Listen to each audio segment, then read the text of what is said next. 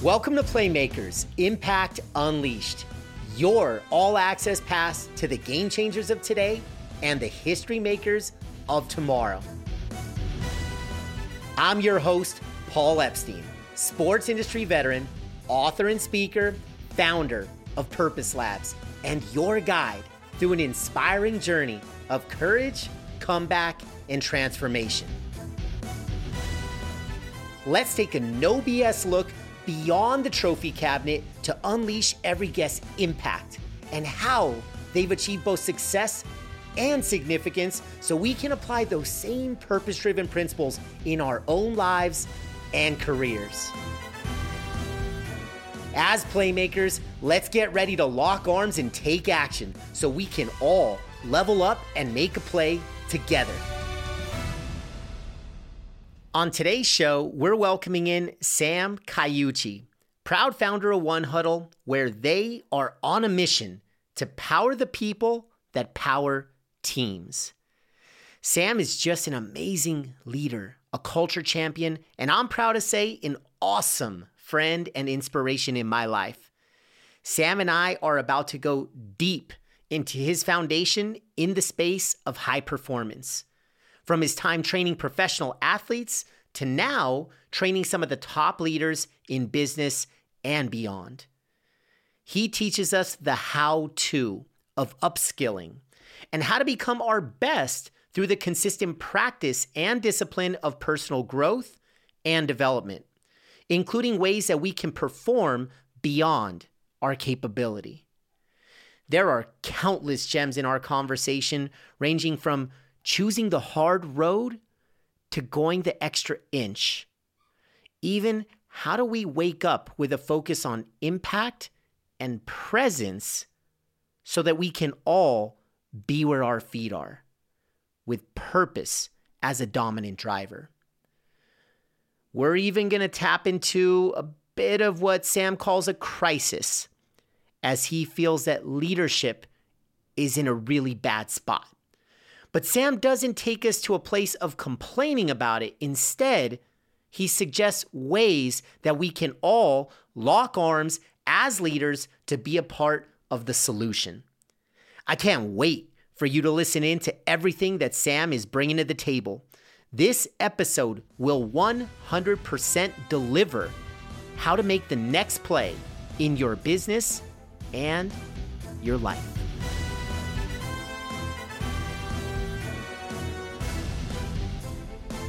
Big thanks to Audible.com for being a sponsor of today's show. As playmakers, we're all about leveling up and lifelong learning. So, what could be better than a free audiobook and 30 day free trial when you visit audible.playmakerspod.com? With over 200,000 titles to choose from, there is no limit to what you can explore. Perhaps and these are just a few of my personal favorites. You want to check out The Success Principles by Jack Canfield. Consider this chicken soup for the soul of personal growth. Or maybe you dive into Grit by Angela Duckworth, where she unpacks the power of what happens when passion meets perseverance. Again, to download your free audiobook today, go to Audible www.playmakerspod.com. It's about that time to welcome in Sam. But before we do, a few of his personal highlights. Sam is a proud founder of One Huddle, a workforce training platform using game technology to help organizations better prepare their people for work. Clients include Novartis, Loews Hotel, ESPN, Audible, Madison Square Garden, and the US Air Force. Not bad company to be in.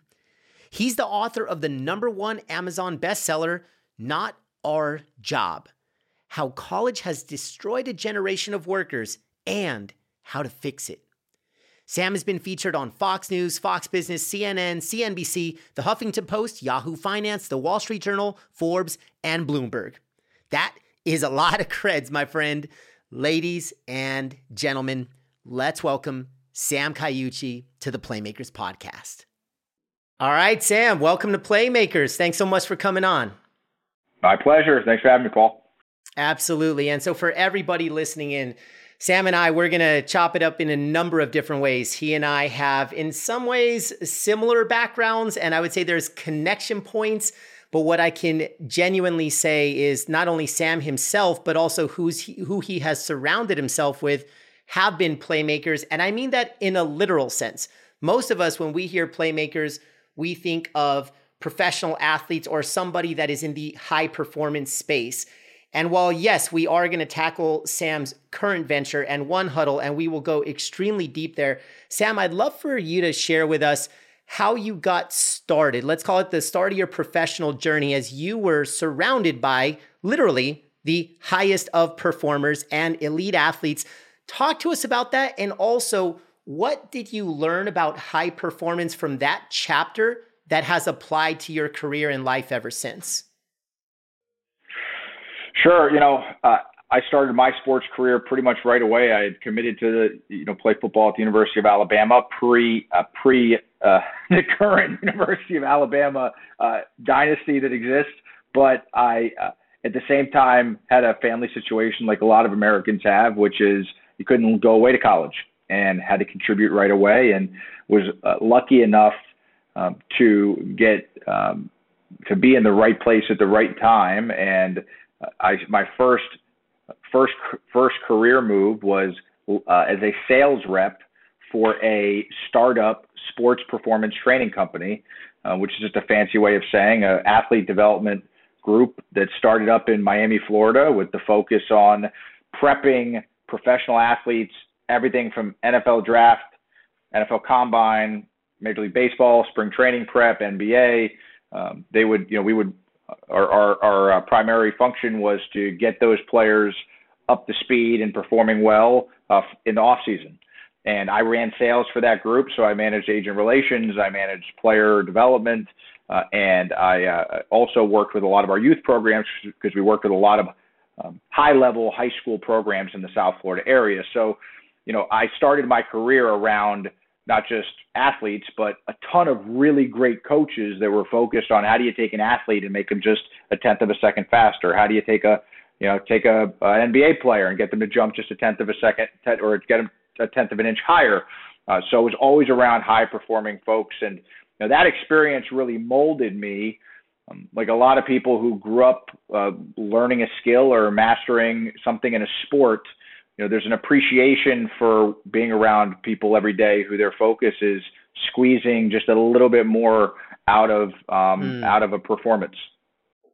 Got it. No, that's phenomenal. And so, in your case, the journey takes many twists and turns from there. And uh, in, in some cases, you look at a LinkedIn profile and it's pretty damn linear. You know, it's one opportunity leads to the next, leads to the next. You can almost project and predict. And I would frankly put myself in the bucket from an entry level of the sales sports business ranks, one to the next, to the next, to the next.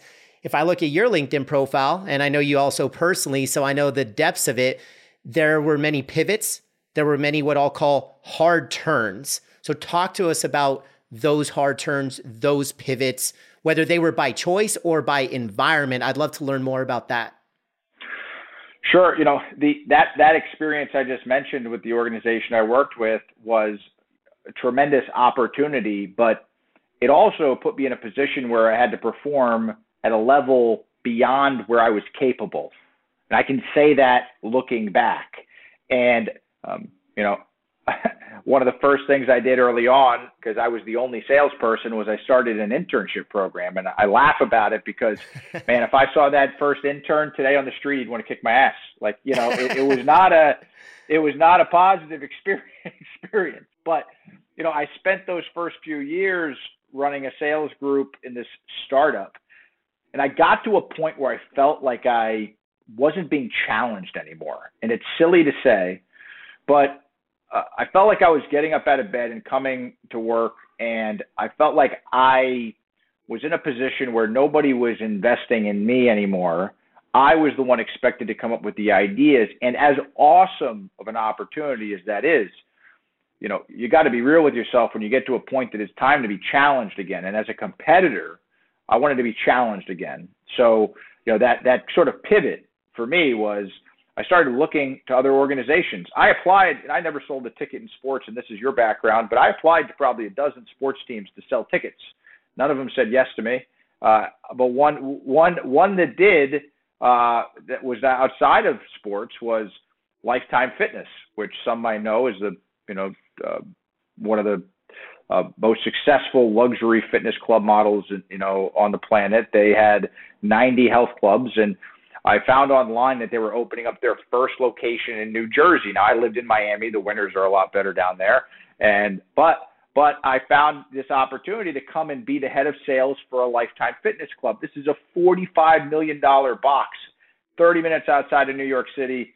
You know, I grew up in South Florida, always wanted to try, like, always loved New York, wanted to try something different. I jumped at the opportunity. And that was my first big move was getting out of my comfort zone um, you know, leaving family, which is important, but also I knew it was important for me to try something different because if I could succeed in a new environment like that, uh, you know, not only was it a challenge, but it was an opportunity to learn.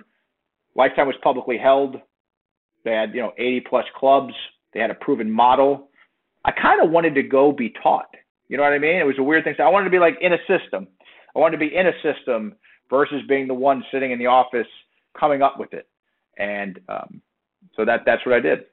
I love that. So a lot to unpack and many fascinating details in there. The one I want to double click on first is because I think this can apply to everybody listening in right now.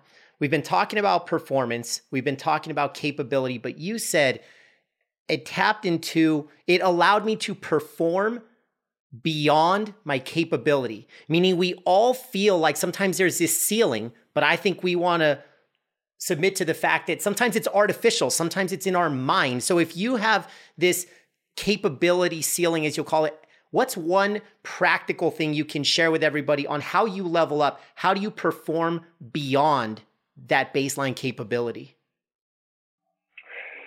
You know, uh, we have a saying in One Huddle now today that's something that I've lived by every step of the way. Uh, it's not something I necessarily you know created, uh, but we talk about doing the hard shit. There's in every decision you have as a leader, as a professional, uh, you can choose the easy road. And everybody knows what that is. You know when you're really stretching yourself and when you're not. And I think that if I look back and I reflect on the moments where at that time I didn't know that that decision I made was going to have such a ripple effect the in those moments the the the constant is that I chose the hard shit. I chose the harder road uh, because it was something that I felt was um, you know more interesting, more exciting. Uh, you know, there's a little bit of a chip on your shoulder when you're you know I always joke with uh, I talk to a lot of startup founders and I tell them all the time like you got to be a little crazy to wake up in the morning and think you're going to create a company that doesn't exist. You just got to be crazy. You have to be a, a little crazy. bit crazy. Yeah, yeah, a lot yeah, crazy. I mean, there's a lot of businesses, a lot of awesome businesses. You got to be there's something twisted in that process. So, you know, um, I think that making the decision to do the hard stuff consistently, uh, you know, is something that has has put me in a position to, to have an opportunity to be successful. Yeah. So besides cleaning up the word shit and turning it into stuff, which I just caught that, so thank you. But regardless, because I love it, I love the fire, I love the passion. But you said there's got to be a little bit of craziness in you to bet on yourself, to start that company. We all know the statistics out there about the percentage of startups that fail. So, what made you crazy enough? And what's the why underneath it? Why you bet on yourself and became that entrepreneur that led to founding One Huddle?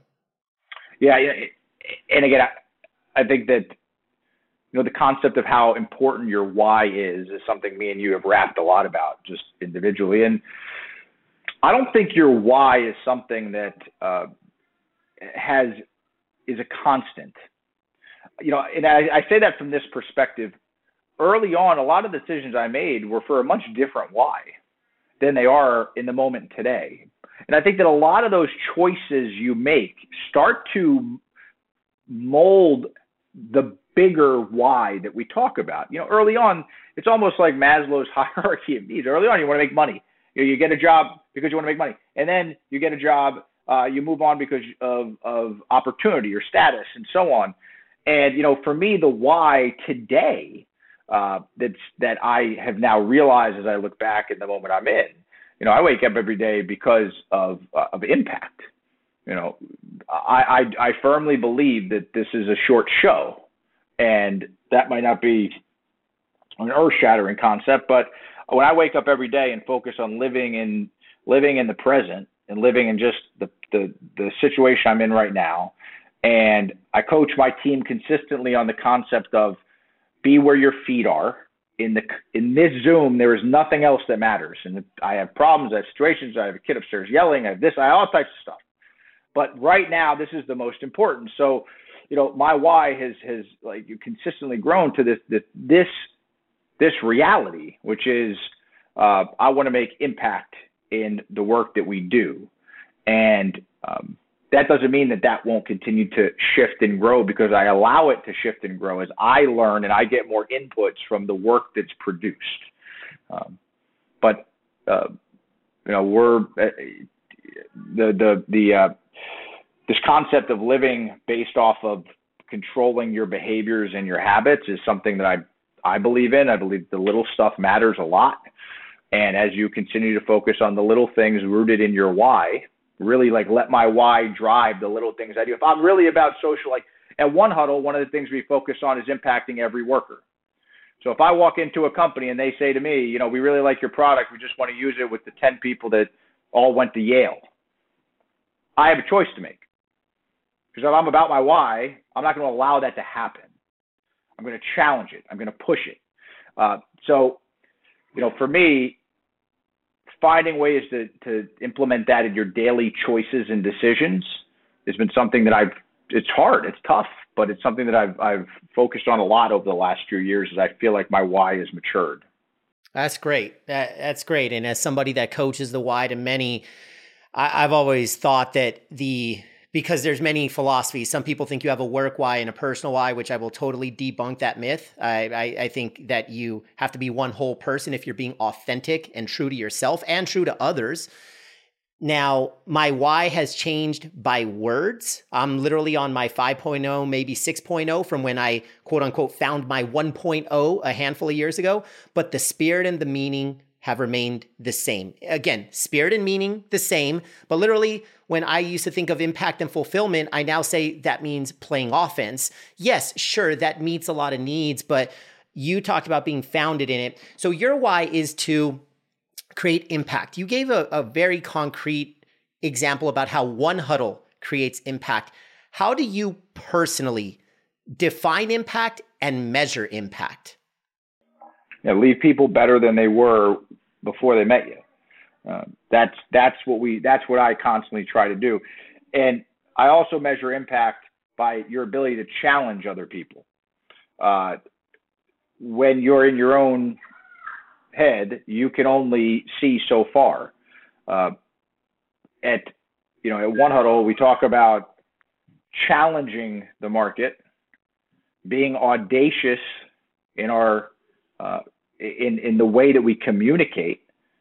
Audacious is not being a you know not being uh, you know not being a smartass or a smart aleck. It's it's you know, but you can be real with somebody and being to the point. So for me, it means every every conversation, every decision that you make, constantly looking at through that lens. Um, you know, the, the, the, you know, so the, the, the conversations that we have, you know, every day with whether it's our team members, our family, I would second to go back to second what you're saying. You know, you can't have. It's too tough. I can't imagine having two wives, personal and professional. I, I, you know, I could, you know, I'd go crazy. But um, I think that it, once you have one that's established, I, I've also learned that it, you know, it's not just an understanding the why that's a problem for a lot of a lot of people and a lot of professionals early on. It's not just like finding it. It's once you found it, just keeping it in every decision that you make. That is a challenge and it's a struggle and it's something you know you always wrestle with. But it's keeping it in front of you that's that's a re- that's real. So l- let's unpack that. How do you stay disciplined? And maybe there's a process or a system. How do you behave and act true to your why? Like, walk us through the granular piece of how you stay disciplined to your why. I think it, it, it comes down to game planning. You think about your day. I think about my day first off. What are the things I'm going to allow? Um, what are the things that I can control that are controllables? And how does my day look? And if I am dedicated to impact, you kind of got to look back. You know what? You want to anybody out there? You want to figure out if you're being true to your why? Like, go look at your last four weeks in your Google Calendar, and look at week by week and say, what percent of my time in all of these meetings and conversations and you know the the hour meeting that should have been 12 minutes you know and the 30 minutes that should have been to talk about minutes. the meeting. Yep yep. Yeah uh, what's your balance? So for me that's how i look at it. You know, i'm constantly looking backward for insight on how i move forward. And you know this is also where i don't think anybody can achieve their why alone you know, my my my chief of staff who sits next to me, who's you know an extension of my role in the company, you know, never my assistant, but my extension of the CEO role, is as responsible to my why uh, as I hold myself to in the organization. And every day we're looking at my schedule and we're looking at what we're doing. We're looking at what we're spending our time on and saying, are those the right things to get back to this core mission? So that's that's kind of like the the one tip. How I measure it uh, you know, there's the there's the business metrics you live by. For us as a startup, we got to look at revenue, we got to look at growth, we got to look at those things. Um, and you know, those those today are the scoreboard. Uh, but I also measure it by gut, and I don't, you know, I'm okay with that at this stage. Being a startup founder, that's, you know, we're at Series A, we're a little baby, we're trying to grow really fast, and at the end of the day, I've um, I've always been surprised at how um, how accurate your gut is if you listen to it consistently. Well, so w- what do you mean by that? How accurate your gut is? Uh, if you you you know um, you know what the right choices are. You know what the the the when you when you release a team member, like let's talk about the tough stuff. When you lead an organization, you got to get the right people into the org you got to constantly develop the people that are here, and then you got to get the people that are not culturally bought in.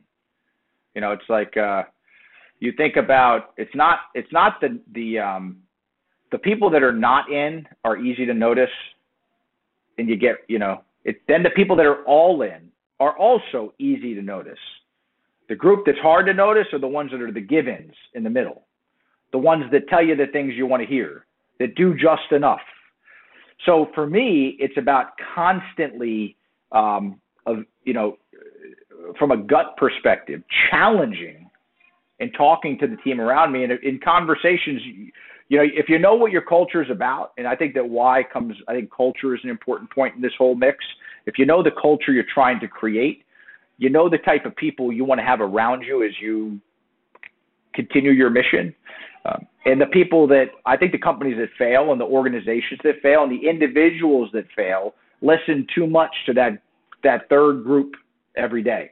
They, and they try and they try to fix that group too much.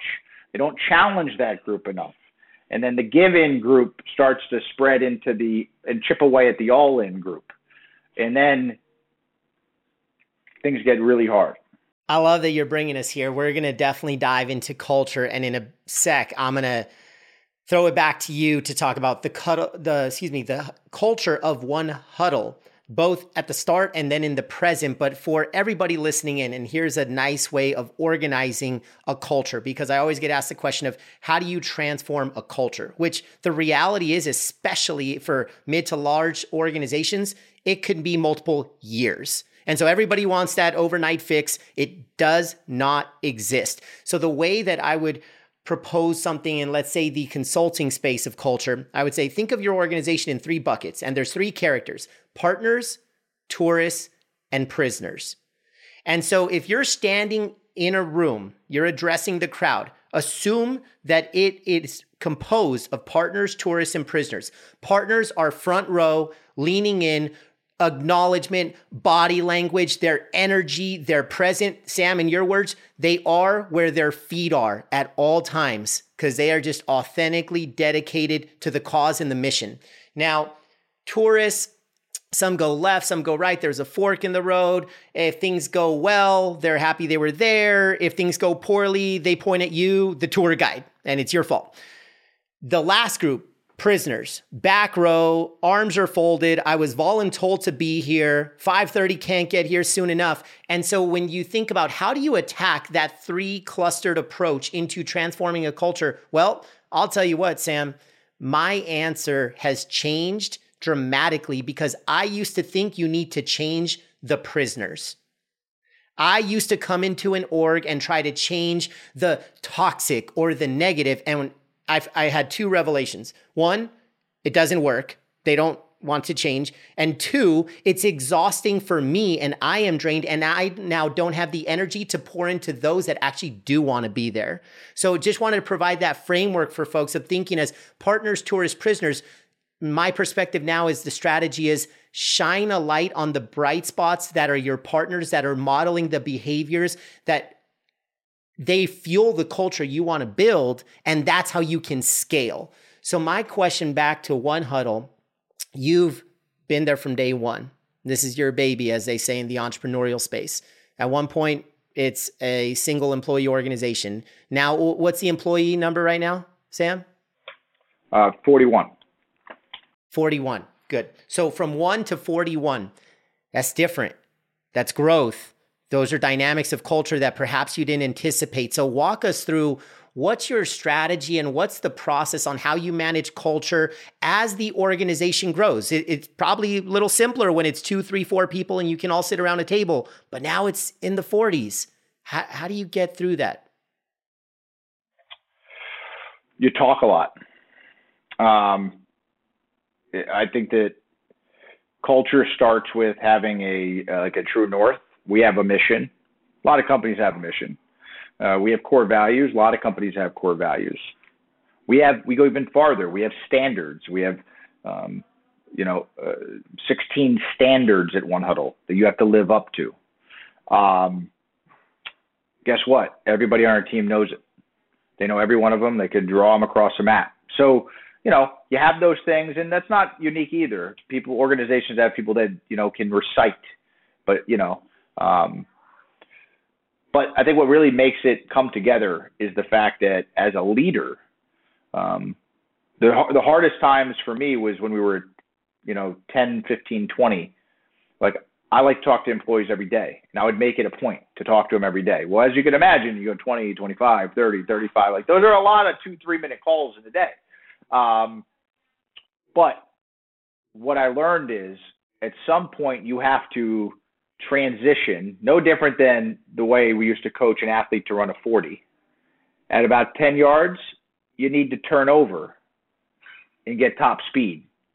And at some point, as a leader, you have to start to pick and invest in other people around you that can turn around and do the same thing you've invested in them to the people behind them. And you instead of you going direct, you start to teach people to turn around and do what you do and your coaching changes because no longer are you coming in and in you know um, I think the problem with any great you know any any leader or CEO and I don't even want to use the word great but you're you understand to a degree human psychology you know how to leverage or influence or persuade some manipulate oh, someone to a cause.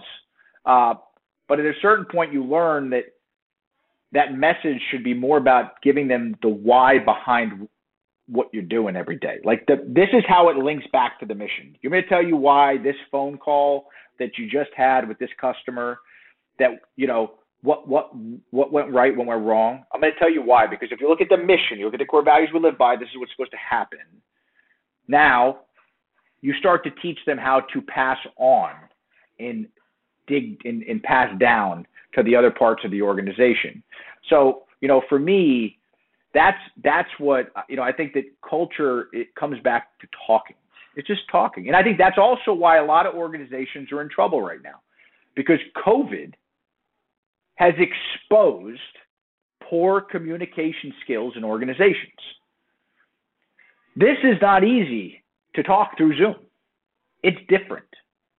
It's in that has created this new reality for a lot of organizations. It's, it's, it's exposed a lot that aren't good at talking. And I've used the example with our team that the COVID world is like a long distance relationship, and me and you both are going to relate to this exactly. Guess what you do in a long distance relationship? I know that my wife, when she was going to law school in DC and I was living in New Jersey, if I was going to go out late at night, um, did I have to call her and tell her I was doing that?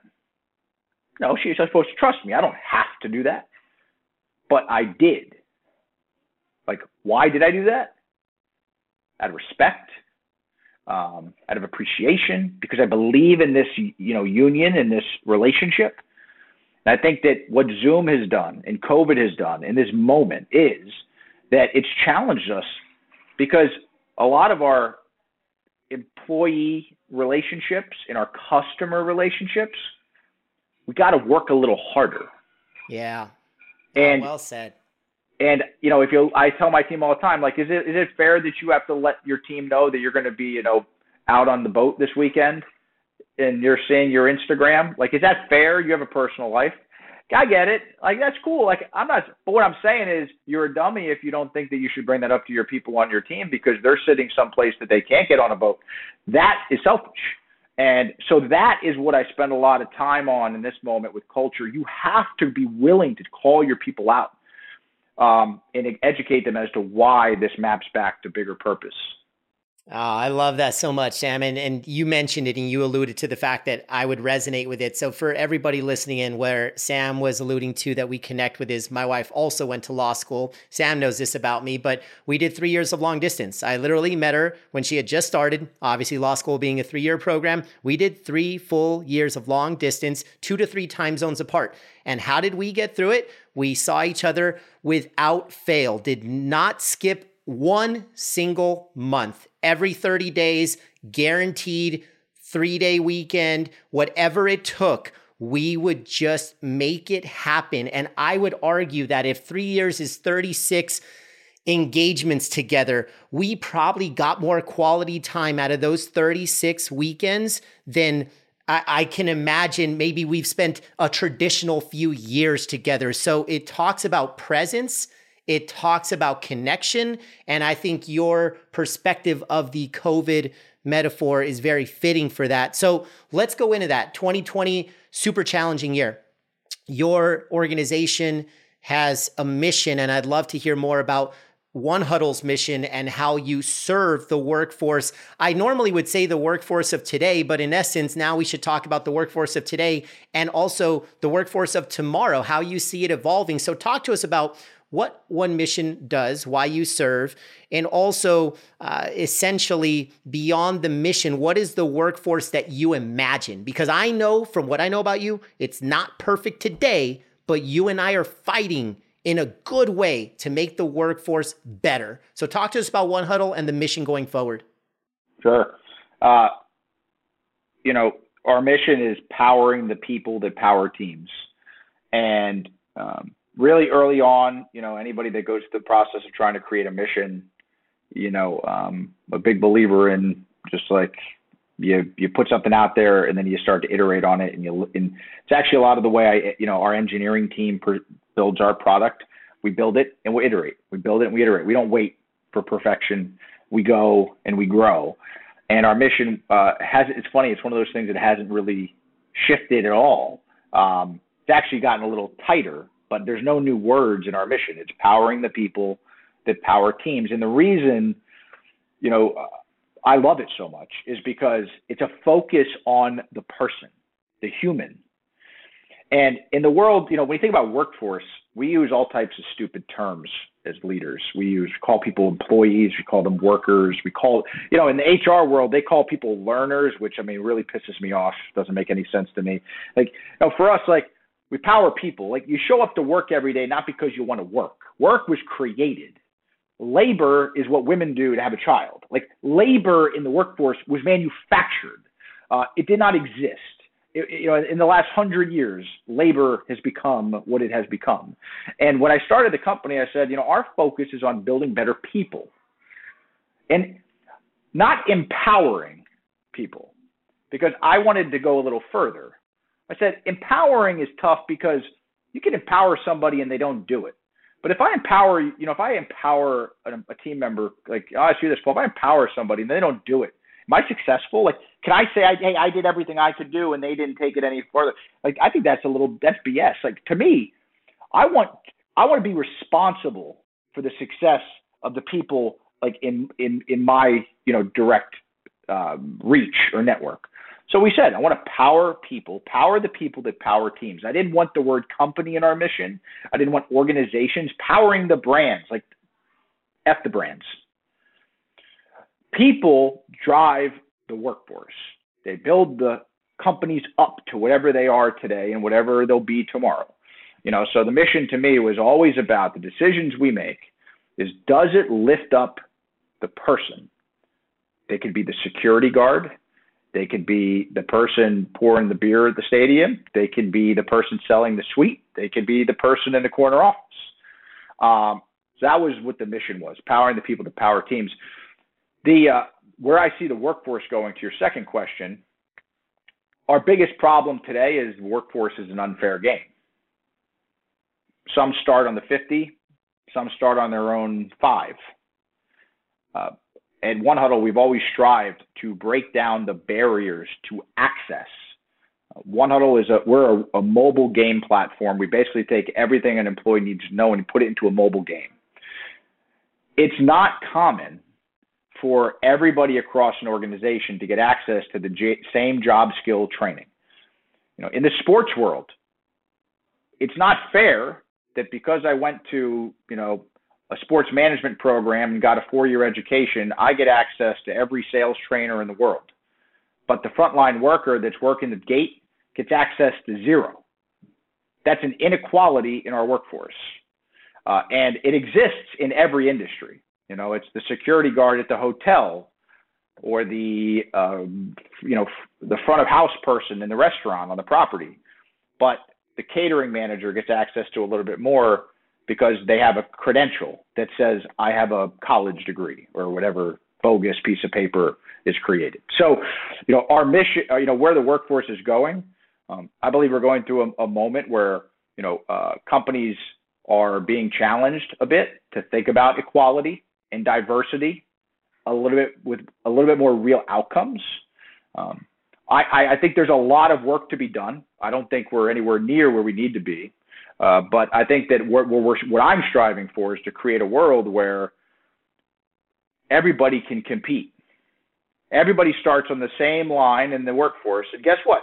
If the security guard knows more about selling tickets than the salesperson does, why don't you make that person your salesperson? Right? That's a good business decision. This isn't about equality in you know, a DNI sense. It's about just put the best people in a position to be successful and give them the opportunity. And I think as a technology company, we're in the business of breaking things. Like a real technologist looks at something and says, why is it that you can only stay at a hotel? Why can't I rent out my house? You know, why is it that you can only take a taxi? My car, I can do it. You know, and for us, it's like, why is it that you know, you got 166 million U.S. workers, but only a very small sliver of them can access job training on an e-learning platform because only a very small sliver has a desktop at home. Doesn't make sense. As we take a quick break from today's interview, a reminder of gratitude for our sponsor, Audible, who is offering each and every playmaker a free audiobook and 30 day free trial when you visit audible.playmakerspod.com. If there's one thing I've seen in most successful people that I've come across, there are a few consistent habits, none greater than the daily practice of leveling up through the power of reading. Some of us like to crack a book open, while others prefer to listen in to our favorite authors narrate their written work of art. What could be better than a platform like Audible to make this habit a reality? To download your free audiobook today, go to audible.playmakerspod.com. It's time to level up. So let me ask you this. You bring up, there's so many directions we can go, but in, in, the year that we're in and we're coming off here with all of what all put in the social injustice bucket, and you talk about, yes, there's the DNI, the diversity and inclusion efforts that are going on out there. I'll, I'll be very candid. There's two ways that organizations approach it. And I'll start off by the first, and what my heart says is, I want them to really want to be a part of the solution. I want them to believe in a world where truly everybody has a seat at the table, where everybody has the gift of feeling like they matter because they do, because that's just the spirit of people at their core. Now, I wish that everybody would attack, in a good way, attack all of these problems and challenges with that spirit. But you and I both know there's a lot of check the box going on out there a lot. Like what's going to look good to the public. And so let's do these certain things. And I know you face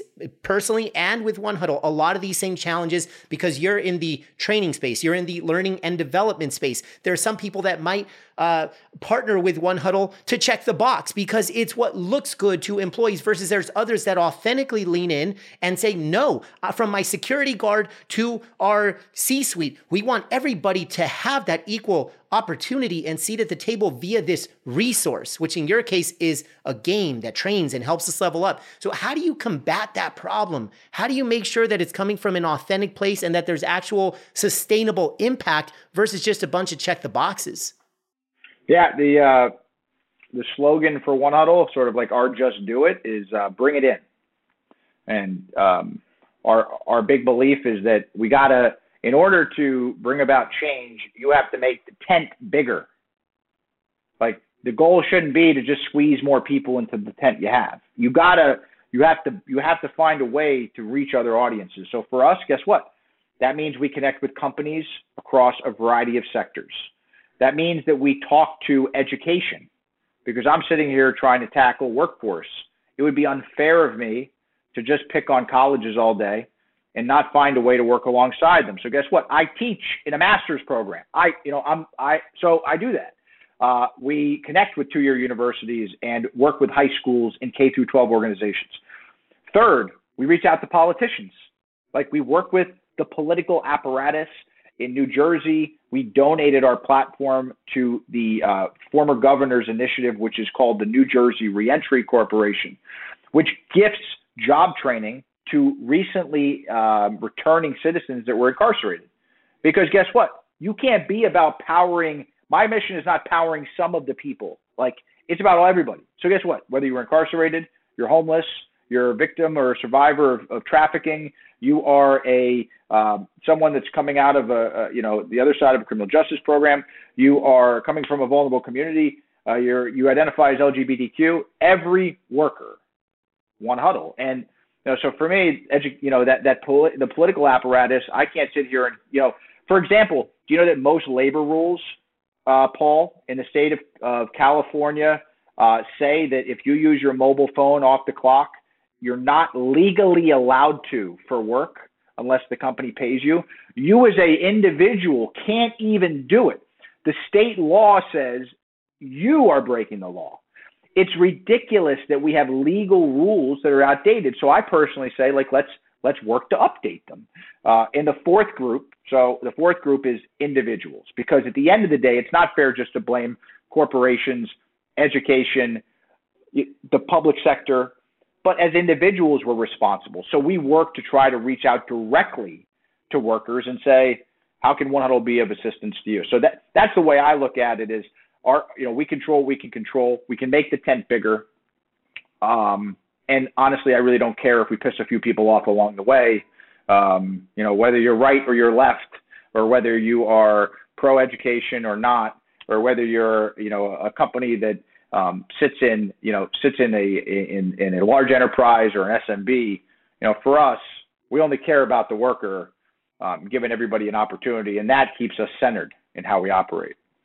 I love it. I love it. So phenomenal mission. And now for everybody listening and you gain an understanding of not only what One Huddle does, there's a lot of what in the world, but you understand the why that it is fueled from. And what I love is you're you're doubling down on not only the why, you're doubling down on the who.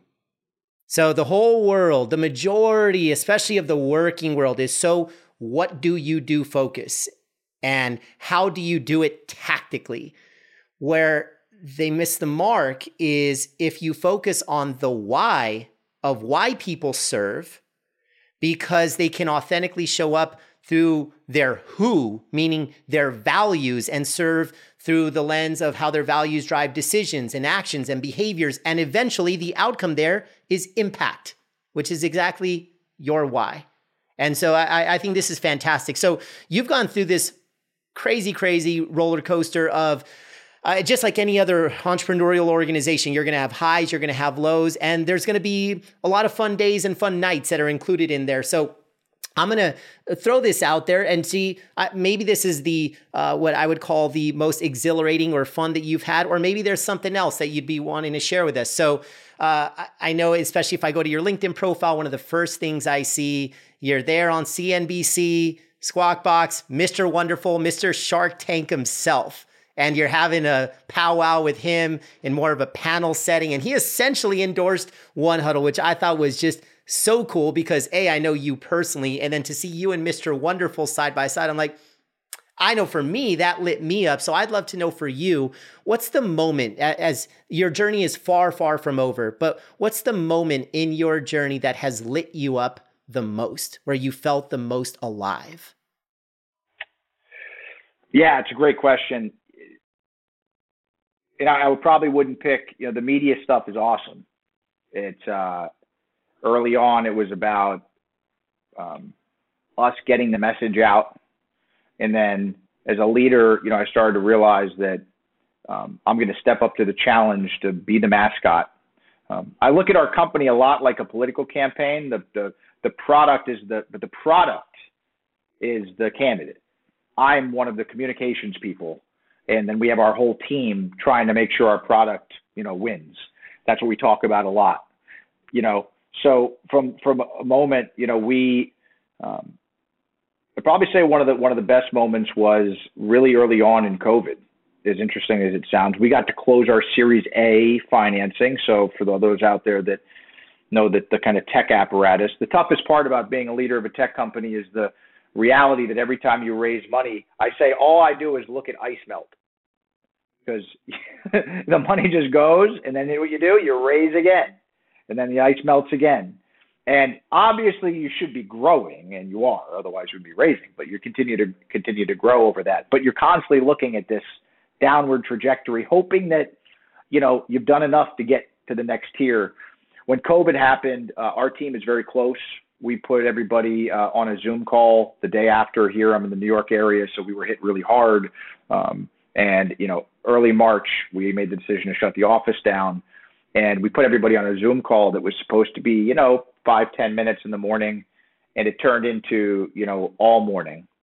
And we didn't talk about anything. We just talked.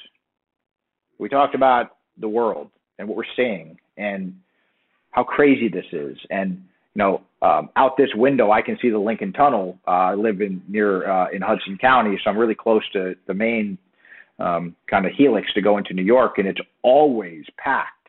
And on that day, it was nothing, and it was eerie. and It was weird. So that moment where our team just wanted to stay on that call together because we saw uh, comfort and we saw connection with each other in that moment. To me, you know, when I think about developing people, um, I'm in the business of helping people to go on and do bigger and better things. One Huddle is a pit stop. I tell employees, we're not the end. You're going to go on and do other things, no matter what. E- even if we have the we we blow it out of the water, like at some point you're going to go, you're going to exit and go on to something new, and hopefully you do. Um, so for me, that moment where everybody was trusting in each other and listening to each other and just hanging out, and it was almost like that uh, that phone call with a, a significant other when you were younger, and you're just like you weren't saying anything at two in the morning, but you just were on the phone together. It was kind, of, it was kind of like that, and that was cool to me. that was that was cool to me. So I think those moments where you realize that work is a lot more than just work, which it is, by the way it is. You know, people find purpose in what we do every day, and um, that's why you know the work you do. I'm so um, you know impressed by and excited about because uh, finding ways to turn coaches and leaders um, and managers and um, influencers, finding ways to get them to the next step and need to be influential in any way or shape or form. Like we have a shortage of leadership today. Um, we need it more than ever. No doubt. Well said, brother. And our closing piece here, and you just described it very eloquently. You said that you talked to your team about this being a pit stop, this being one huddle, and you understand that it is uh, life is a journey. And to your point, it, it is short lived. And we're going to look back, and that's where this concept of legacy comes in about how you want to be remembered. So if that's the reflection at the end of the journey, uh, let's go to present day, but let's utilize today as a blank canvas. And so here's what I'll propose to you all of your responsibilities are taken care of. Everything that you are responsible for is in a healthy space. You truly have carte blanche here, this outlook toward the future of your life. If you're in that scenario, what would you want to invest the rest of your life working toward? Exactly what I'm doing. Exact, exactly what I'm doing. I think that the um, having everything taken care of to a degree makes it a little easier for me to, you know, maybe I don't have to respond to every VC or investor that calls me nagging about my board and financials. Wow, is, they don't which, nag. The way, they don't nag. which, which, you know, which would be nice. Uh, and uh, you know, you can include that part in in, in this recording. Uh, but you know, I would say that for me, I would con- I would it's more.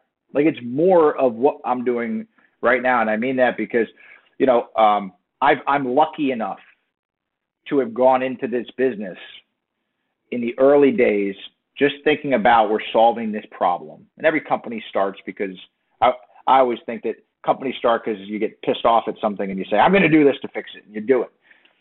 But I, I've been like, like I fall in love with the people and the track that I'm going down. And what that means is, um, whether it's with one huddle or whether it's with something else, like advocating and fighting for um, for people that wake up every day and go someplace uh, to you know ha- take part in an activity that at the end of the day gives them purpose or feeds their family or contributes to the community. Like that to me is super awesome.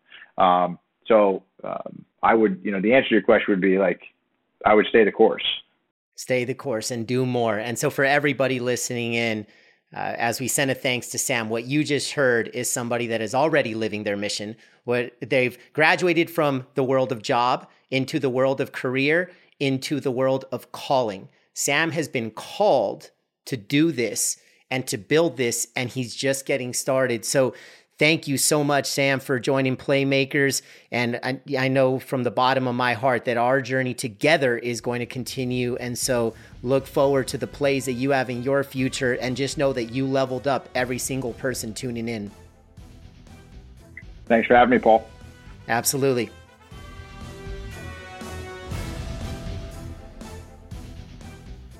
What an awesome conversation with Sam.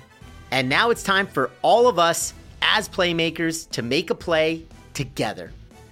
Zooming in on the closing question that I asked Sam, this was a foundational question in me personally starting to understand not only my purpose, but to begin to think about the impact that I wanted to create. So now I'd like to ask you the same question. And we're going to have some fun and engage with this one. So I'd love to connect on a personal level after you think about the response to the question that I'm going to pose to you, process it, write it down, and then my ask, confidentially, of course, is if you can share it with me via DM, on social, or email, and just let me know your response to the following question. Here it is If all of your responsibilities were taken care of, financially you're set, family is in good order, and you have a blank canvas in life ahead of you. what would you like to spend the rest of your time working toward? I'll repeat the question. If all of your responsibilities were taken care of, financially you're set, family is in good order, and you have a blank canvas in life ahead of you, what would you like to spend the rest of your time working toward? Once you have your response and it's written down, I'd love to hear from you. So shoot me a DM on your social media platform of choice or email me at paul at paulepsteinspeaks.com. Again, email is paul at paulepsteinspeaks.com. Once you ping me, I will ping you right back with my response to this same question so that we can further connect and level up together. Until the next time, my friend, attack each day with purpose and a spirit of playing offense. Be well. Loved what you just heard? Share it with another playmaker. And for all of today's show notes, head over to playmakerspod.com where you can not only enjoy additional resources from today's show, but all previous episodes as well. And if you haven't already, subscribe to the show on Spotify, Apple Podcasts, Stitcher, or wherever it is that you get your favorite podcasts. If you gained significant value from today's episode and genuinely feel that you have leveled up, give us a five star rating. And between now and the next Playmakers episode, let's stay connected. Hit me up on LinkedIn at Paul Epstein or Instagram at Paul Epstein Speaks. Playmakers is produced by Motown Podcast Studios in collaboration with Purpose Labs. Wishing you a high impact week of action and purpose. See you next time on Playmakers.